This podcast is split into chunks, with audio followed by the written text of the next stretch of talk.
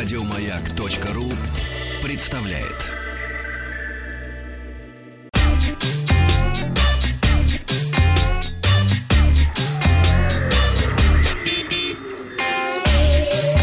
Страна Транзистория. Добрый день, новости высоких технологий. Вчера я спросил, пользуетесь ли вы быстрой или беспроводной зарядкой. Да, это удобно, ответило почти тридцать процентов проголосовавших ВКонтакте. К новостям. Бренд Realme объявил о выпуске на российском рынке нового флагмана икс три Super Zoom. Смартфон получил шестидесятичетырёхмегапиксельную камеру, поддерживающую технологию QuadBayer для объединения соседних пикселей в один, что помогает при съемке в условиях недостаточного освещения. восьмимегапиксельный сенсор с перископным объективом, позволяющий делать фото с пятикратным оптическим приближением, восьмимегапиксельную камеру со сверхширокоугольным объективом с углом обзора сто девятнадцать градусов и макромодуль на пять мегапикселей, на который можно делать снимки с расстояния четыре сантиметра. икс три Super Zoom имеет режим «Звездное небо». При его использовании камера делает более десяти снимков на длинной выдержке до четырёх минут, объединяет их с применением технологий искусственного интеллекта, эйч ди ар и многокадрового шумоподавления, после чего выдает изображение звездного неба. Кроме того, технология Super Nightscape четыре ноль позволяет делать яркие детализированные снимки при плохом освещении. Дисплей шесть целых шесть десятых дюйма с разрешением Full эйч ди плюс поддерживает частоту обновления до ста двадцати герц для плавности картинки. В продажу Realme икс три Super Zoom поступит двадцать первого июля. За версию восемь гигабайт оперативной и сто двадцать восемь встроенной памяти просят сорок тысяч рублей. Также компания привезла в Россию свои первые умные часы Realme Watch, которые получили цветной сенсорный дисплей с возможностью настройки циферблатов и защиту от воды и пыли по стандарту ай пи шестьдесят восемь. Помимо оповещения о входящих сообщениях и звонках, часы умеют в режиме реального времени измерять частоту сердечных сокращений и уровень кислорода в крови. Кроме того, часы поддерживают функцию мониторинга сна и получили встроенные упражнения для медитации. си эн би си поделилась информацией о том, что американской компанией Amazon были созданы тележки с автоматической оплатой товаров на выходе из магазина. Умные тележки под названием Dash Cards способны анализировать содержимое корзины. На основе того, какие именно товары находятся у покупателя в корзине, тележка самостоятельно формирует чек, а впоследствии автоматически снимает необходимые для покупки товаров средства на выходе из магазина.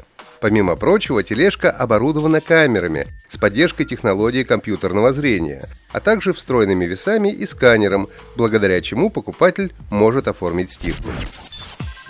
Роскачество составило рейтинг лучших приложений для прослушивания музыки в России.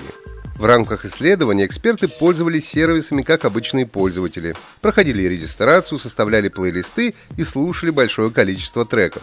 Среди критериев, по которым были проверены приложения – удобство, функциональность, безопасность и надежность.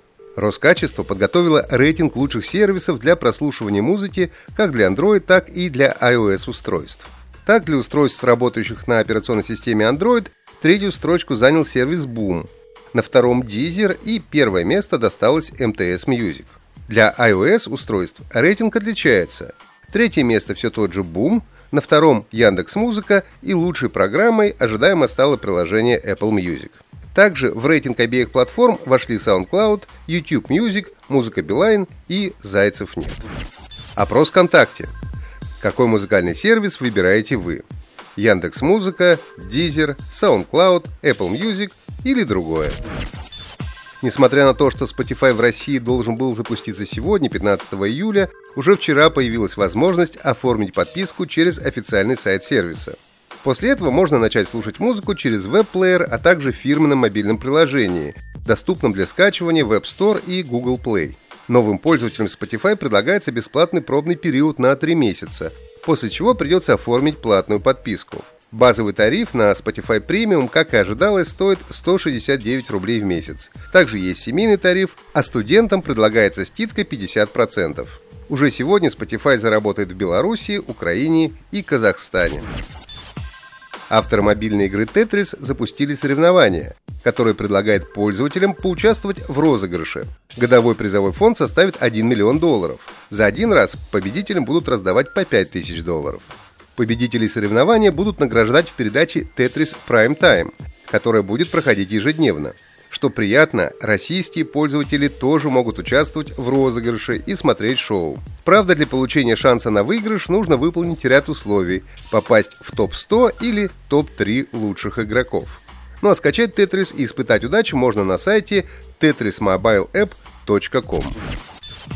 Вчера я спросил, БУ-смартфоны какой компании пользуются самой большой популярностью на Авито во втором квартале этого года.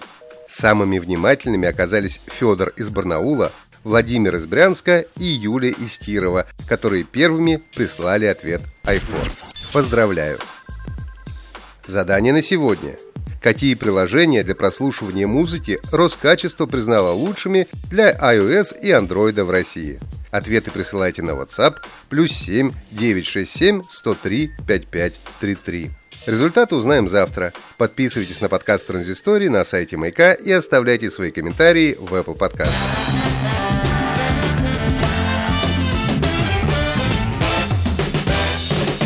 Вахтанг Махарадзе и Павел Картаев.